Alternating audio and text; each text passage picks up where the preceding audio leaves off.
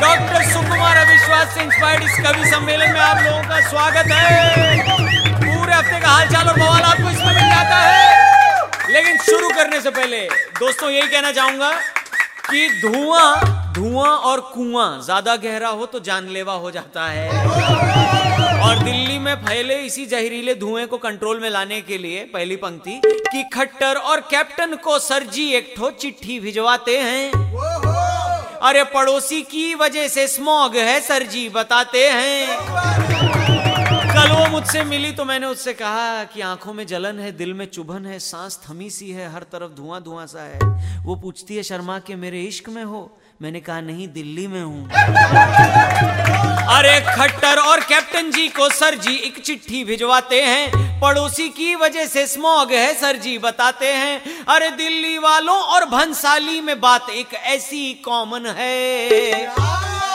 कि आगे क्या होगा साफ़ साफ़ दोनों ही देख ना पाते हैं।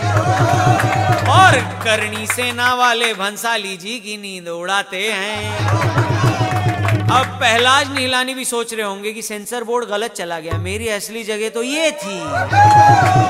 अगली पंक्ति सुनिए कि चलो कुछ मीठा हो जाए, लाइन अब अगली आनी है।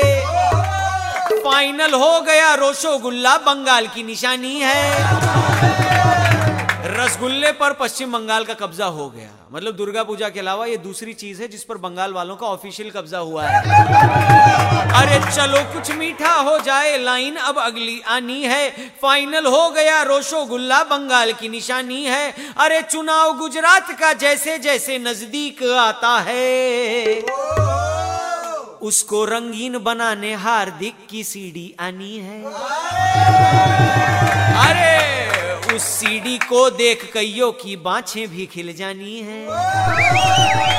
अब देखिए भंसाली साहब का और हार्दिक पटेल दोनों की सिचुएशन एक जैसी है। पूछो कैसे?